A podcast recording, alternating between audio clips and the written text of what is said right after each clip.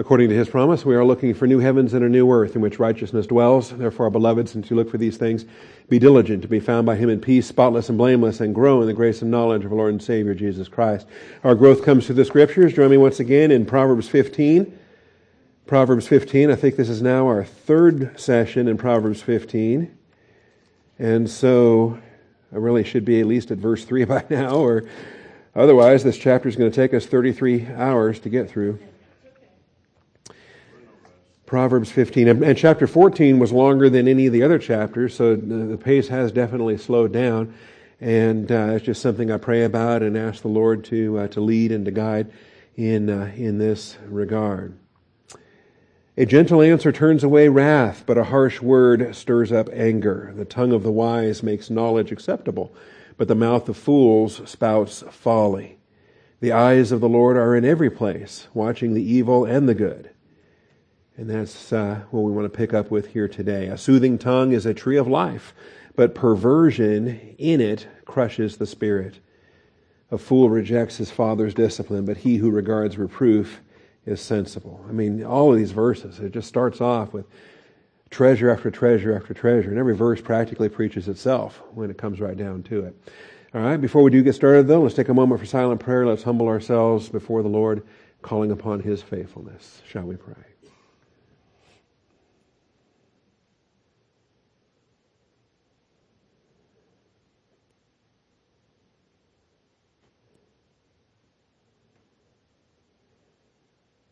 Almighty Father, we do come before you this morning thankful for your grace and truth, thankful for the Word of God, the living and abiding Word of God, Father. It is just as alive today as it was the day it was written.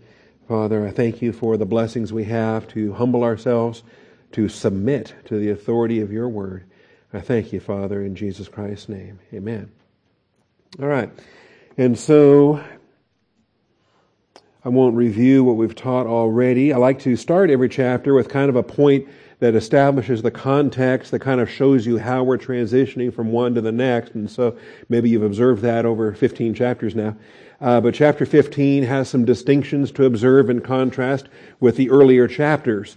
And so kind of bridging now the difference between chapter 14 and 15, we notice that there's uh, notably less common antithetical parallelism. There's far fewer buts in this chapter than uh, other chapters. Uh, there's more of the synthetic parallelism where a statement is made and then an expansion or a, a, an addition is made. So uh, we'll have the first of those here this morning when we look at verse 3. The eyes of the Lord are in every place. And then there's not a but, there's not a contrast, there's not a negative statement that's made on the, on the flip side. The, the second part of the poetry then expands the first part.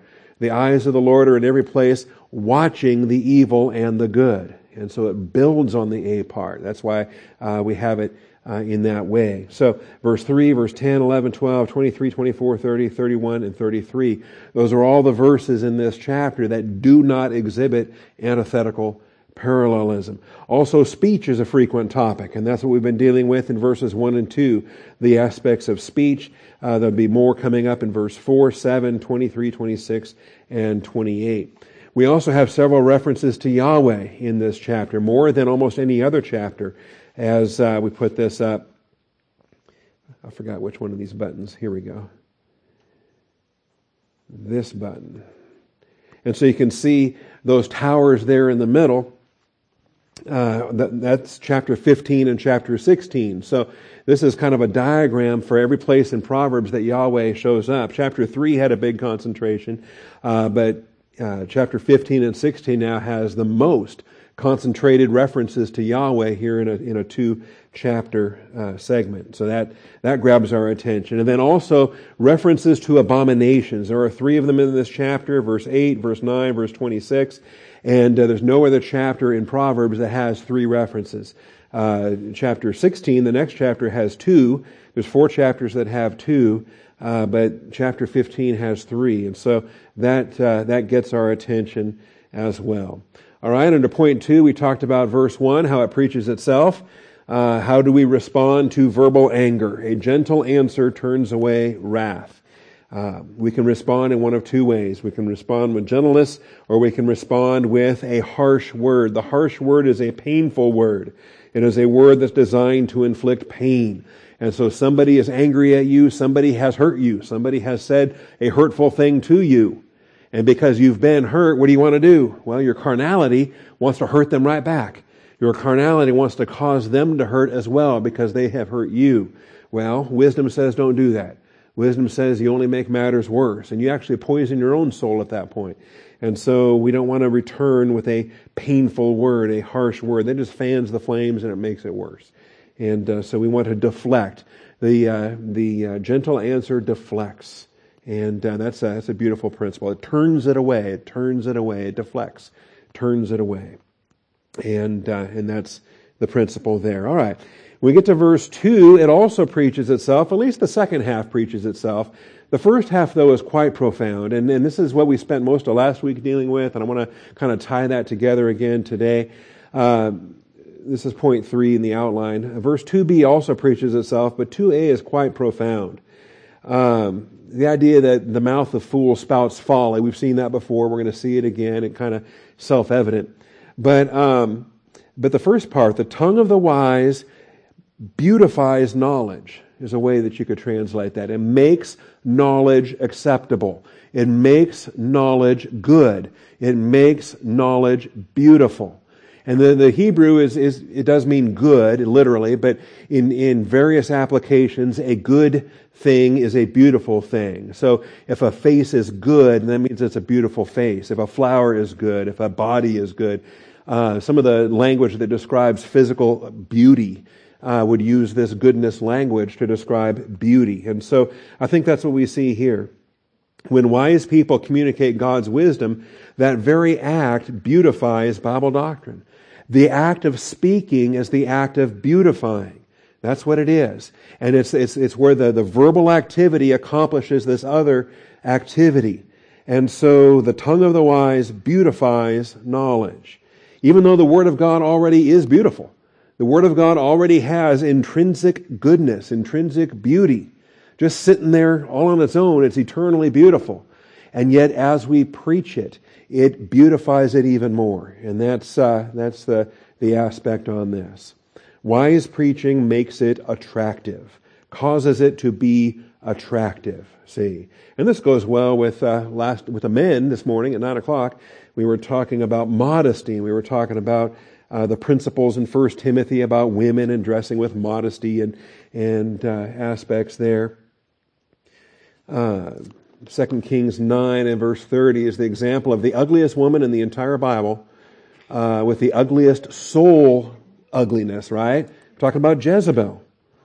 And it, I can't think of an uglier woman. Can you think of an uglier woman than Jezebel anywhere in the Bible? Um, and yet, as Jehu was approaching, Jehu came to Jezreel, Jezebel heard of it, and she painted her eyes and adorned her head and looked out the window. And that's the same beautification, uh, hiphil stem, that's the same uh, verb and the same uh, stem of the verb. The hiphil stem is causative, causing to be beautiful. And uh, and so there it is. And you know, when your girls start growing up and they start wearing makeup and perfume and brushing their hair and all the other stuff that goes with that, you know, it happens. All right, and uh, and that's uh, that's what we're talking about here. And that's what we do with the Word of God. It's like, you know, um, it's like we're beautifying it as we preach it, and it beautifies the Word. Okay, so it's like applying the, the makeup and the perfume and the and, and whatever else. Okay, the, the dresses and the jewelry and the other accessories and, and so forth in a, in a modest way, in a beautiful way. See. So even though it has intrinsic goodness or beauty, wise preaching makes it attractive. And so causes to be attractive, causes to be attractive. So Clearly, the Word of God is intrinsically beautiful. Psalm 19, 7, Psalm 119. I mean, there's plenty of passages you can go to where the authors of Scripture are celebrating how beautiful the Word of God is. And the, the psalmist in Psalm 119 in particular had an intimacy with the Word of God, had a love for the Word of God, and, and spent, you know, 176 verses telling the reader how beautiful the Word of God is. And it's, uh, it's a powerful, it's a powerful psalm. I like the uh, statements that are found in Psalm 19. Again, this was a passage last week. I won't spend a lot of time on it, but um, Psalm 19 when you realize how powerful the Word of God is and how beautiful it is. the uh, law of the Lord is perfect, restoring the soul. The testimony of the Lord is sure, making wise the simple. The precepts of the Lord are right, rejoicing the heart. The commandment of the Lord is pure, enlightening the eyes. The fear of the Lord is clean, enduring forever.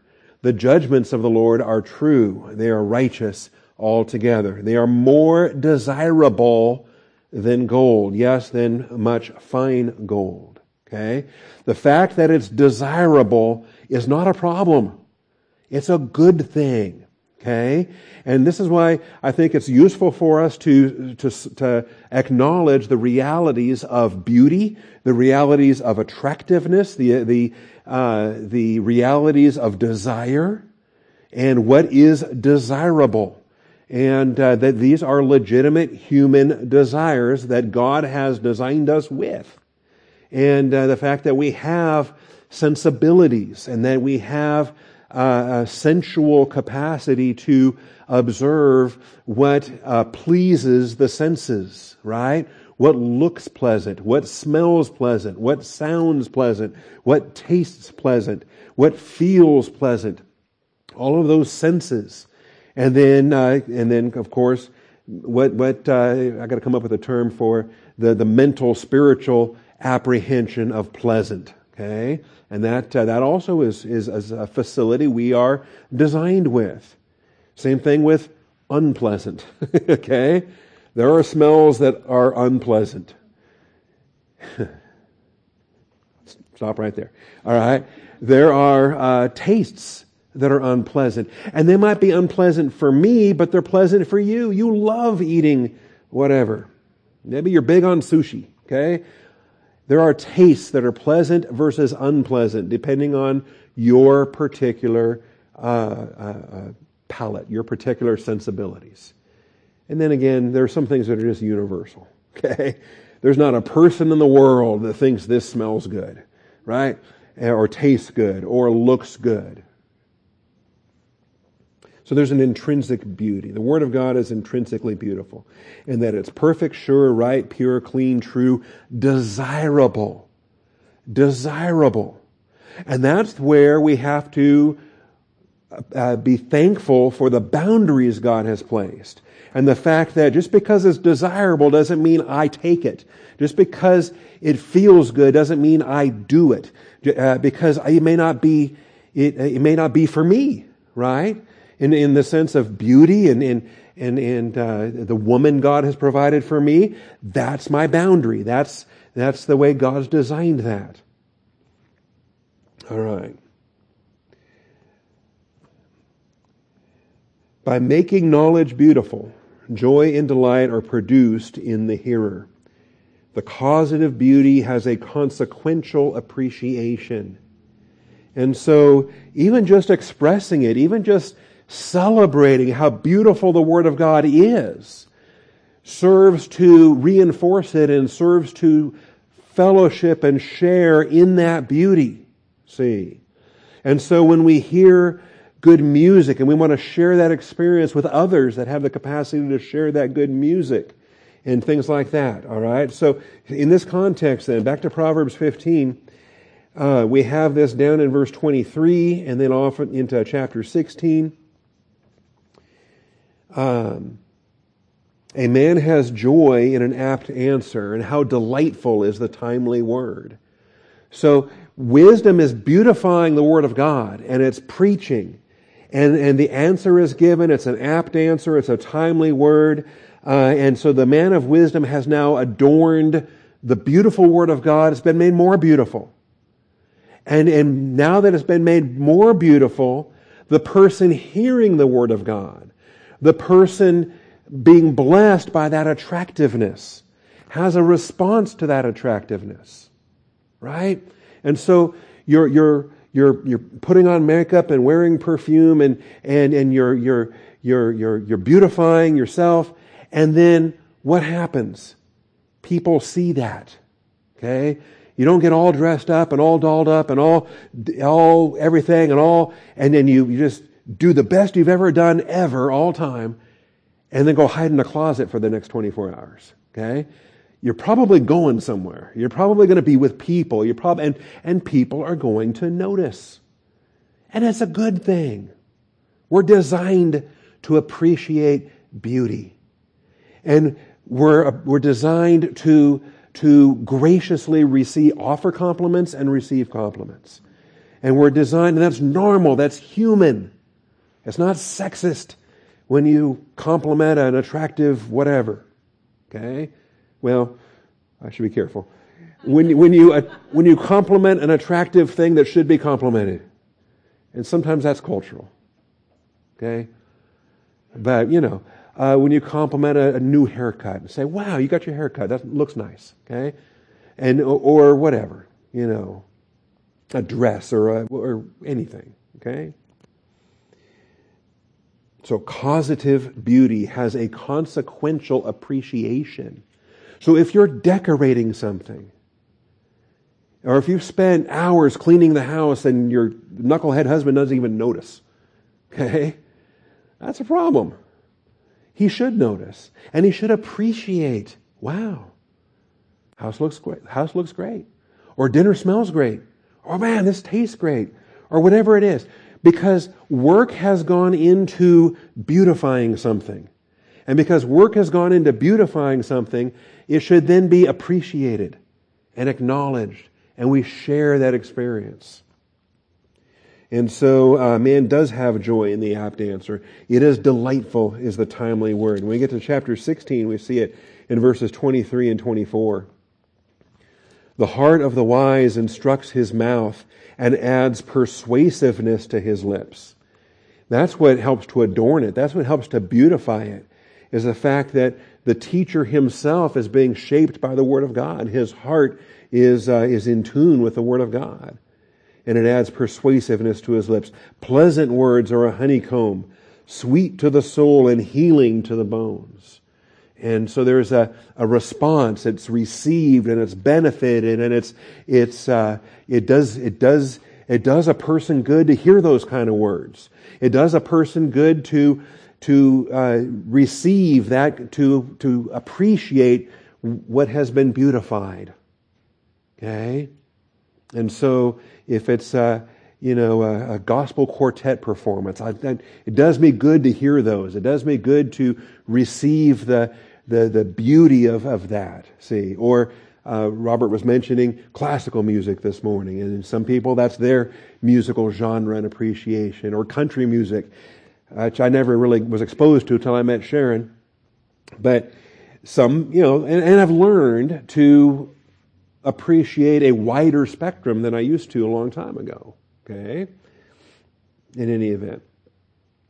Um, and so in appreciating the beauty and in sharing that experience, we're able to, uh, to really multiply the effect of, uh, of what's happening. So um, that's what we see here. Sweet to the soul and healing to the bones, that there is a response. There is a consequential appreciation and benefit. It does me good, right? It does me good to receive the benefit of whatever it is that has been beautified and, and to appreciate the uh, the sight, the sound, the taste, the smell, the feel, the whatever the the uh, the sensual blessing and benefit is. All right. The, this beautified knowledge is not only appreciated, but it is thoughtfully responded to. Thoughtfully responded to. And the best thing is that where it can go beyond the sensual and it then triggers the intellect and it triggers the soul capacity, see, to, to fully uh, identify with meaning, see. So we have it here, we have it in Psalms. Beautified knowledge is not only appreciated, but thoughtfully responded to. And so there's, there's content as well and the intellect is engaged, the soul is engaged. That is, the, the mentality facet of the soul is engaged in, uh, in this response.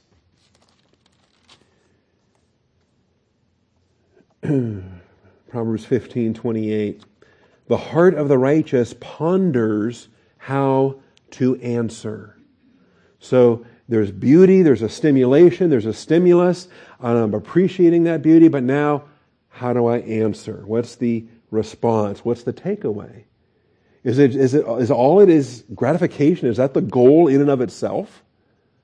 Is the goal in and of itself to, to have the senses pleased, even to have the, the mind pleased? Well, if it is pleased, then, then what? What else is engaged? What is the response? What is, what do I learn from it? How do I grow from it? How do I pass it on? How do I share it with others? How might it trigger additional thinking? Okay? So there should be more than just, you know, knowledge is not just, and the, the beauty of knowledge is not just knowing something, right? Knowing a bunch of facts, knowing a bunch of doctrine. What am I doing with that doctrine? How am I living it out? How does living it out keep me from departing from the Word of God? How does living out the Word of God keep me from being conformed to this world? Because if I'm not saturating my soul with the Word of God, I'm going to be as worldly as the next guy. The, the, the, that's, the, that's just the, the truth of it. And that's why when, when folks disappear and drift and, and we don't see them anymore, it just, it's, it's heartbreaking. Because they're not being fed. And if they're not being fed, what's happening? See. All right. So um, that's verse 28. Uh, Psalm 119. Psalm 119. And, and to me, man, whoever this, the author of this psalm was, some think it was David. I don't. I think it was, I think it was uh, a young man carried off to captivity in uh, in in uh, Jeremiah's day. But whatever the case may be, whoever authored this psalm was so in love with the Word of God and you wonder, what would that person have done in, as a church age believer with a New Testament? you know, what would that believer have done with a spiritual gift and the permanent indwelling of the Holy Spirit? Because I tell you, this, this, this believer that wrote this was powerful. I mean, he was a spiritual giant and, uh, and intimate with, with Scripture. And so he says, um, and, and, and really, the whole Baith strophe here in Psalm 119 how can a young man keep his way pure? By keeping it according to your word. So we're learning the Word of God, we're responding to the Word of God, we, we appreciate its beauty, and we want to have now a response, a thoughtful response, a thoughtful expression of the Word of God. And so in, in eight verses here, he talks about this uh, by keeping it according to your word. With all my heart I have sought you. Do not let me wander from your commandments. And so the first item of appreciation, anytime doctrine is beautiful and anytime doctrine is, is blessing us, is, is to cling to it and to recognize, I can't let this get away. I can't let this drift. I can't become dull of hearing. Don't let me wander from your commandments. Your word I have treasured in my heart that I may not sin against you. I've got to internalize it. I've got to prioritize it. I've got to exalt it and magnify it. Blessed are you, O Lord. Teach me your statutes. And I'm not going to rest on what I just learned. I realize there's more to learn. Let's build on what I just learned. With my lips, I have told all the ordinances of your mouth. I'm not just keeping it to myself. I'm teaching my wife. I'm teaching my children. I'm teaching my friends and neighbors. I'm, I'm sharing what I've learned. This is how we're, we're teaching one another in the Word of God. We dealt with that in Galatians. Remember that? Where we're, we're, we're speaking to one another in the Word of God. Uh, I have rejoiced in all the, in the ways of your testimonies as much as in all riches. I realize that my life in the Word of God is equal to or greater than uh, money, greater than my uh, financial well-being or my portfolio or or uh, what I have to live on, making a living. If, if, if push comes to shove and you decide that making a living is more important than Bible doctrine, you just made the wrong choice. You just made the wrong choice. Okay? And uh, we got family members now that are pressing, that are praying over that issue, a possible promotion, a possible move, a possible, uh, you know, am I going to move to this town? Well, is there doctrine in that town? Is there a local church there? Is there a faithful pastor that'll feed you the Word of God and shepherd your soul? Okay? If the answer is yes, then continue your prayers and ask the Lord to open that door. And if that's where He's going to take you, you can take the promotion and thank Him for it. But if the answer is no, There's no doctrine, there's no faithful pastor, there's no local church, there's no. How can that be in the will of God? Are you kidding me? All right. As much as in all riches. I will meditate upon your precepts and regard your ways. We realize that not only is there the immediate application, but there's long-term application. And that through meditation, not only am I going to learn immediately how to apply this principle, but then based on that, I can, by extension, uh, apply additional principles for other things that maybe aren't specifically addressed in the Word of God. But because I'm meditating upon precepts, I can uh, I can walk in His ways or regard His ways. And then in verse 16, I shall delight in your statutes; I shall not forget your word. The thoughtful response that verse 16 highlights then is that that trigger, that delight. I shall delight in your statutes. I shall delight in your statutes. In other words, it's, it's provocative. It provokes a delight. It provokes a thrill. Okay? And not to be crude or whatever, but this, this delight, this delight is, is like, uh, you know, there's other expressions for this kind of a, a thrill, a response, uh, uh, you know, even something marital, okay? that a delight in your statutes. And I just want to embrace it. I want to hug it. And, uh, and there it is. Verse 24 as well. Delight. Your testimonies also are my delight. They are my counselors. Don't you love that? I love that. And those are counselors you don't have to pay $110 a, a billable hour, $120 a billable hour, or $90 a billable hour if you get a discount counselor. Whatever the case may be, okay? You're not charging by the hour. You can meditate on the Word of God, and the Word of God will counsel you day and night. It's a beautiful thing. And it's my delight. Even though, even though, as verse 23 says, princes sit and talk against me, and servants, your servant meditates on your statutes. May not be popular. And, uh, well, I'm not going to abandon it. So I appreciate it and it's thoughtfully responded to. And I think that too is, is our blessing. To cycle the doctrine, to learn from it, and then to thoughtfully respond to it and realize, wait a minute, this is, uh, this is uh, something to, uh, to orient to with the Word of God and to orient with, uh, with any number of applications, see. In, not just to gratify the senses. Gratifying the senses, that's not the end. Okay? It's not a, a goal unto itself. Anyway. I mean, if that's the case, then we're just animals, right? if all we are is just gratifying senses, what kind of a sensual, I mean, if that's, if that's the totality of life is sensuality, that's wrong. Biblically, that's not, that's not what we're designed to do. All right. Beautified knowledge is a goad to action. Beautified knowledge is a goad to action.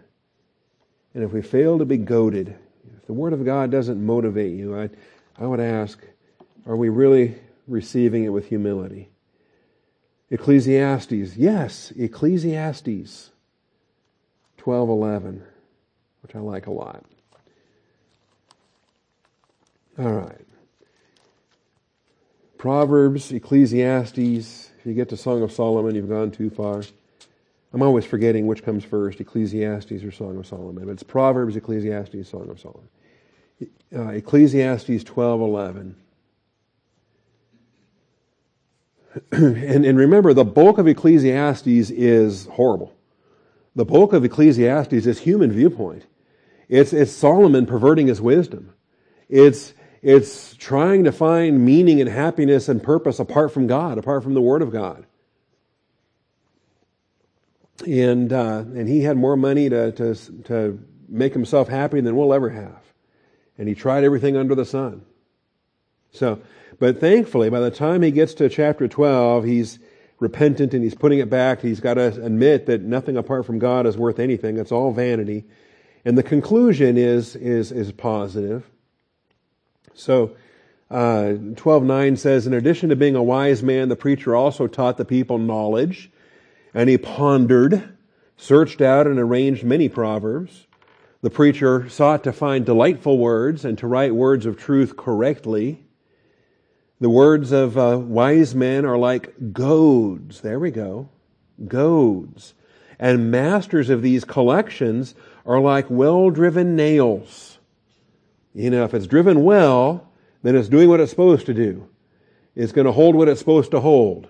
It's going to accomplish what it's, what the, it's supposed to accomplish. If it's driven poorly, what's it going to do then? All right. It's the same nail, but is it, dri- is it driven well or is it driven poorly? Somebody that knows what they're doing can drive it well. Somebody like me, well, good luck. Um, but notice, like well driven nails, they are given by one shepherd. See, ultimately, God is the one that's teaching us, God's the one that drives the nail. But beyond this, my son, be warned. And I love verse 12. The writing of many books is endless, and excessive devotion to books is wearying to the body. you can read too many books. And this, I got to remind myself of this. I read a lot of books. And uh, just be careful. All right. Not including the Bible, of course. You never, never, uh, we wouldn't include the Bible in this, but all these other things, you know, all these other things, collections of this and that, and all these other things that he wrote.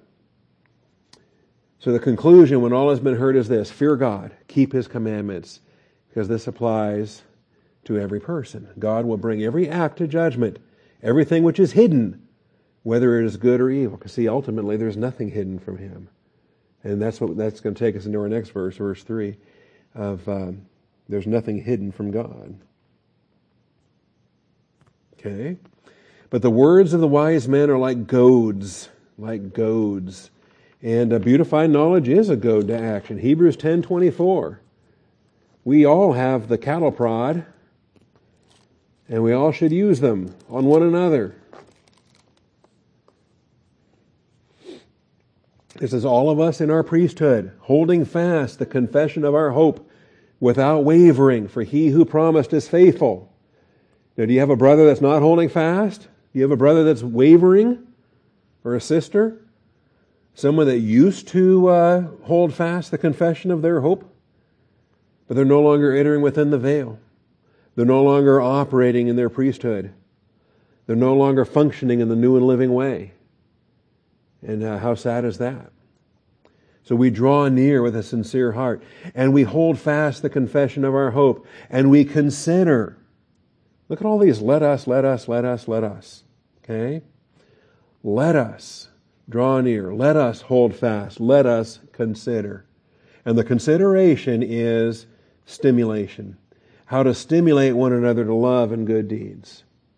So that's the stimulation. That's the goad that's the goad that Ecclesiastes is talking about. That's the goad that Hebrews is talking about. We all get to goad. And how do we goad? Do we goad with gimmicks? Do we goad with legalism? Do we goad with, uh, uh, no, we goad with the Word of God. The Word of God is the goad. It's the timely Word. It's the coming alongside with the, the spiritual, with the truth of the Word of God. See? not forsaking our own assembling together, as is the habit of some, but encouraging one another, and all the more as you see the day drawing near. And so we come alongside each other with the Word of God. We come alongside each other with doctrine, with beautified doctrine. And that's the goad to action. And we can appreciate that. All right. Living the Word of God is essential given his constant observation over us. And then we just saw it in uh, Ecclesiastes. Even the things we think are hidden aren't hidden. They will be brought to light. But here in Proverbs 15:3, it's very clear we cannot hide from God. He sees everything. The eyes of the Lord are in every place. So you think you've you've gone to a place where you think God's not seeing? Guess again. Everywhere you go, there he is. Everywhere you go, he's there. And uh, the eyes of the Lord are in every place, watching the evil and the good. His eyes are there and he sees what he's looking at. okay, he's watching. There's a difference between looking at something and actually seeing it, right? Watching it, okay? you know, I didn't see that. How can you not see that? You looked right at it. I didn't see it. All right? I have bad eyes. What can I say? Um, but anyway, you know what I'm talking about. And, and yeah, I, I could have picked it up and thrown it away. Why didn't I see it? Okay? Um, but whatever the case may be, God looks and he sees and he's watching and he's recording. There are books that are being written right now. Books that are being written right now, they're going to be open on Judgment Day, called the Books of the Deeds. Okay? Now, that's, that's different than the Lamb's Book of Life, thankfully. We're going to go to heaven because our name's written in the Lamb's Book of Life. But when we get there, and when we stand for judgment, these other books are also going to be opened. And the unbeliever too. When they get to their judgment day, the great white throne, these books are going to be opened, and these are the books of the deeds. And these deeds are all being recorded because God's watching. And everything is being seen, not only what is done, but the motivation behind why it was done. Because He's not just looking at us, He's looking at our heart. And so He sees the heart motivation of everything that's done in the flesh, or if you're saved, in the spirit. Okay? And so uh, the eyes of the Lord are in every place, watching the evil and the good. Why does He watch both?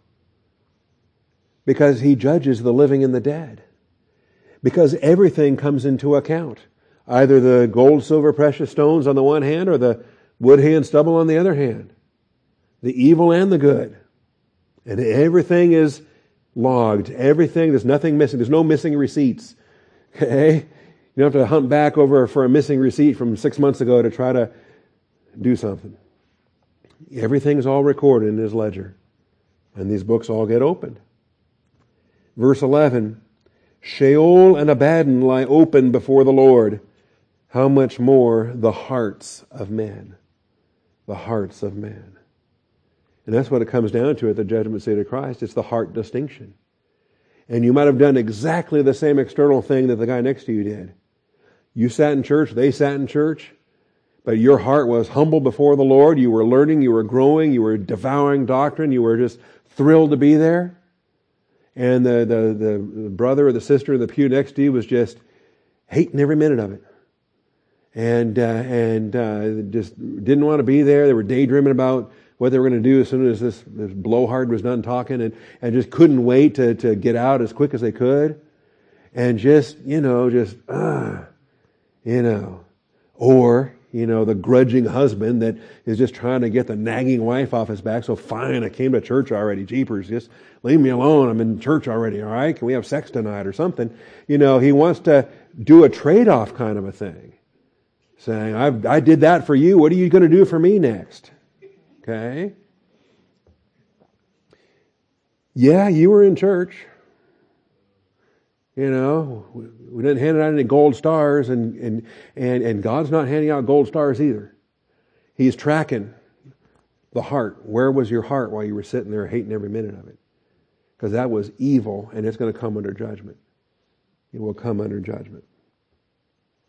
So if Sheol and Abaddon lie open before the Lord. Anyway, there's your dimension of the underworld. And I think, I think that twin references there. Everybody goes to Sheol, but um, the, the believers go to Abraham's bosom, that compartment of comfort uh, within Sheol, whereas, of course, the unbeliever is, uh, is placed in torments. And uh, I think that's what the Abaddon, the destruction, re- uh, references there.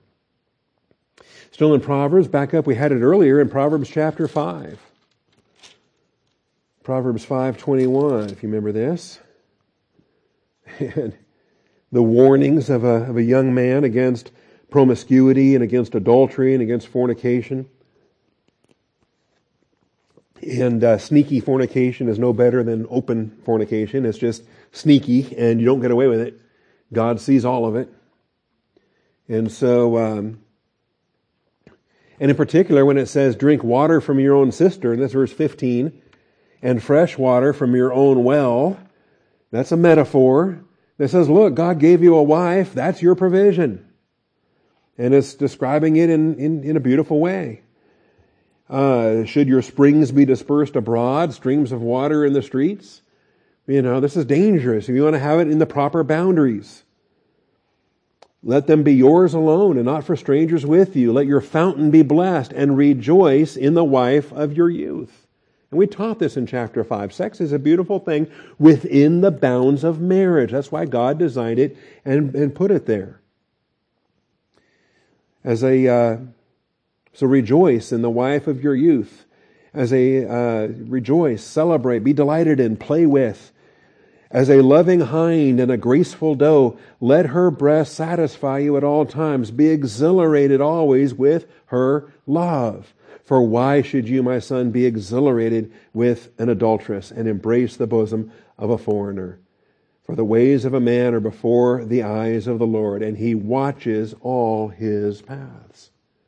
God is involved in every facet of our human experience, including our sex life including everything. And, what is our attitude and what are we thinking about? He watches all his paths. His own iniquities will capture the wicked, and he will be held with the cords of his sin.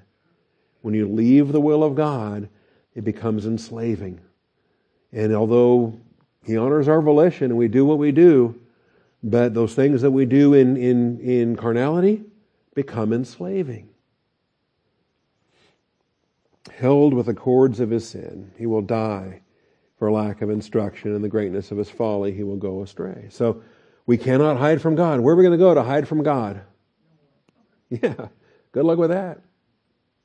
There's only one place, and that's the eternal destiny of the lake of fire, away from the light of the glory of his presence forever.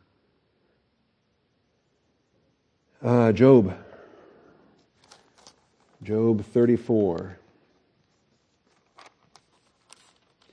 And this is in uh, Elihu's section of the book. Elihu finally speaks, starting in chapter 32, continues in chapter 33, continues in chapter 34. Elihu continued and said, Hear my words, you wise men, and listen to me, you who know. And uh, the ear tests words as the palate tastes food. What wisdom here. I love this. You get down in chapter 34 to verses 21 and 22. And, uh, yeah, verses 16 and following, even the mighty ones, the kings, the rich ones, God doesn't show partiality.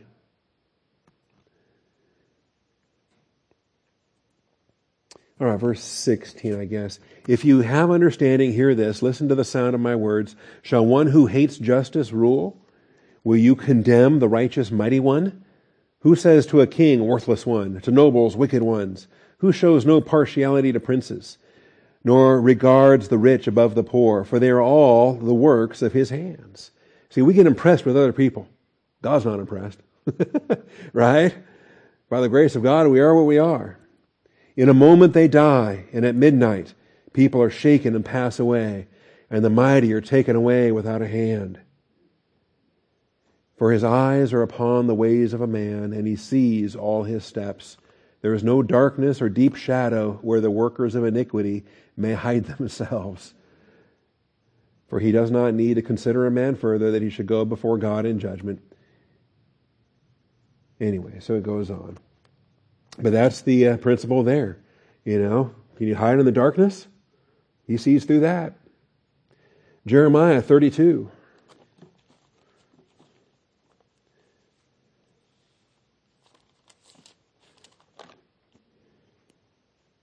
Jeremiah 32, 17 through 20.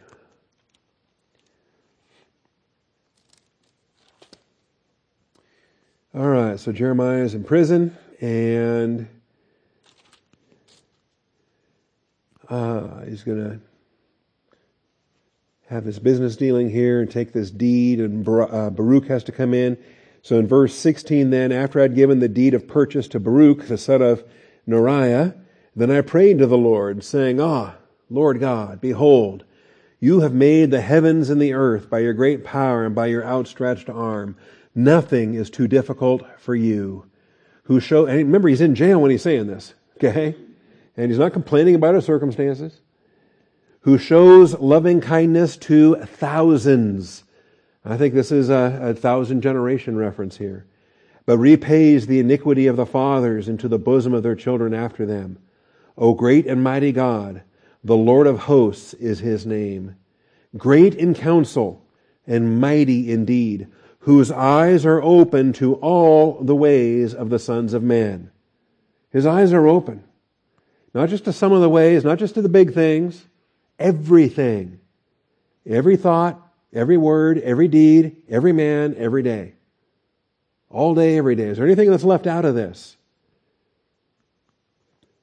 Great in counsel, mighty indeed, whose eyes are open to all the ways of the sons of men, giving to everyone according to his ways and according to the fruit of his deeds, who has set signs and wonders in the land of Egypt, and even to this day, both in Israel and among mankind, and you have made a name for yourself as at this day.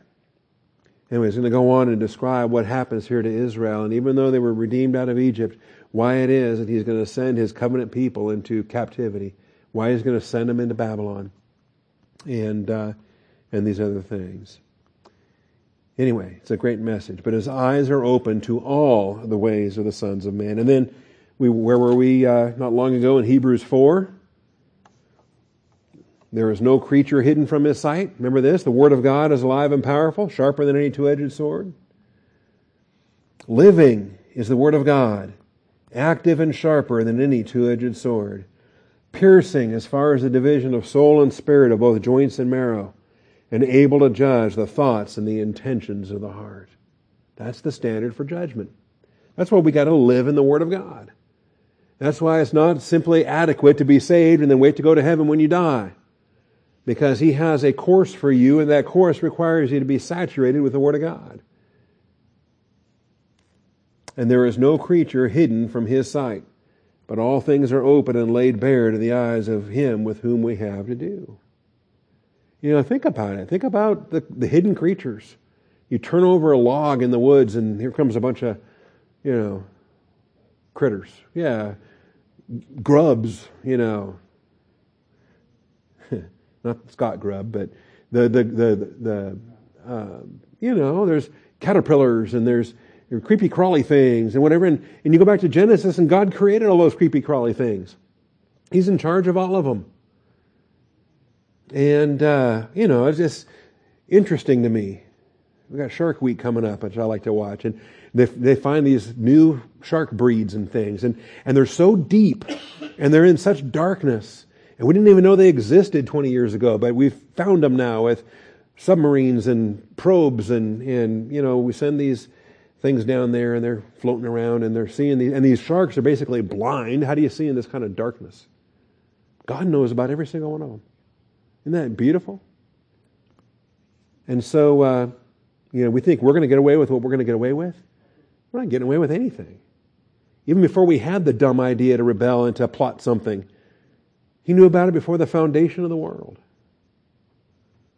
All things are open and laid bare to the eyes of him with whom we have to do. And that's a, that's a tremendous thing. And that's not, that's not, uh, rigid or controlling? Do you feel trapped? Do you feel, no, that's loving.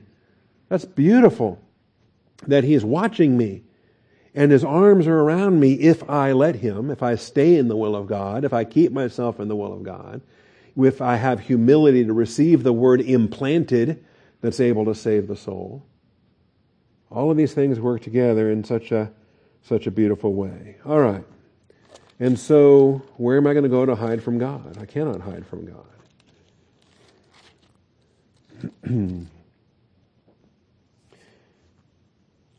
There's a gospel song I'm trying to find music for. I want Jacob to sing this for us on a Sunday morning. And uh, I've been unsuccessful trying to find the piano music. And if I can't find the piano music and Molly can't play it, then can't get Jacob to sing it on a Sunday morning. But go to YouTube and search for um, I Cannot Hide from God. That's the name of the song. And the um, singer, the bass singer, is named Tim Duncan. Okay, so put in Tim Duncan, I cannot hide from God, and you'll find the you'll find the YouTube video I'm talking about. Okay, that's not Tim Duncan, the basketball player. That's Tim Duncan, the bass singer. Okay, he's a short white guy. He's five foot six. Okay, he's not the basketball player, and uh, you'll you'll enjoy that song very much. And and I'm like I say, if I can get the piano music for it, then uh, I'd like to like to have Jacob do that for us on a on a Sunday morning. All right, so the eyes of the Lord are in every place, watching the evil and the good. Uh, verse 4, we're back to talking again. So we've had communication in 1, 2, and 4. Uh, we have the accountability in verse 3, and I think that's interesting. Uh, but now, verse 4 a soothing tongue is a tree of life, but perversion in it crushes the spirit. And so um, we have here, this is point 5 the fourth and final tree of life reference in Proverbs. The fourth and final tree of life reference in Proverbs. And this is unique. Uh, you know, the idea that we have the tree of life in Genesis, right? We have the tree of life in Revelation. And nowhere else in the Bible do we have the tree of life except Proverbs. Four references to tree of life in Proverbs. And then in each case, it's not the tree of life. It is a tree of life. Okay, and so we want to be clear on that. And that's what we see here. Um, where the a soothing tongue is a tree of life. And so we understand it as a metaphor. We understand it as, as uh, not the literal tree of life that Adam and Eve had access to before they were kicked out of the Garden of Eden, or the literal tree of life that will be replanted on the new earth. Revelation 21 and 22. Those are literal trees of life that were in, in the original Garden of Eden and are in uh, the new earth. But what is a tree of life? That happens every time a soothing tongue is communicating. Every time that a believer with wisdom is communicating the Word of God on a soothing basis. And what's soothing anyway? And so we'll do some time. Um, I think we'll stop here. We'll, we'll save this for next week, but because I want to make sure we review all four times that the tree of life is mentioned, and that we start to pay attention to the idea of a crushed spirit.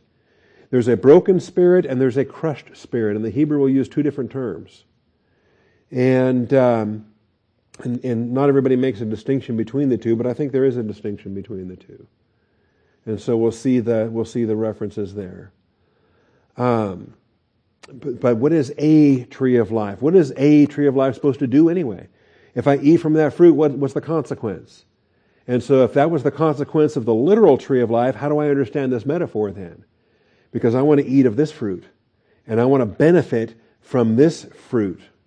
And we see the benefit in, uh, in these places. So, we'll, uh, we'll pick up here next week, Lord willing, and rapture pending.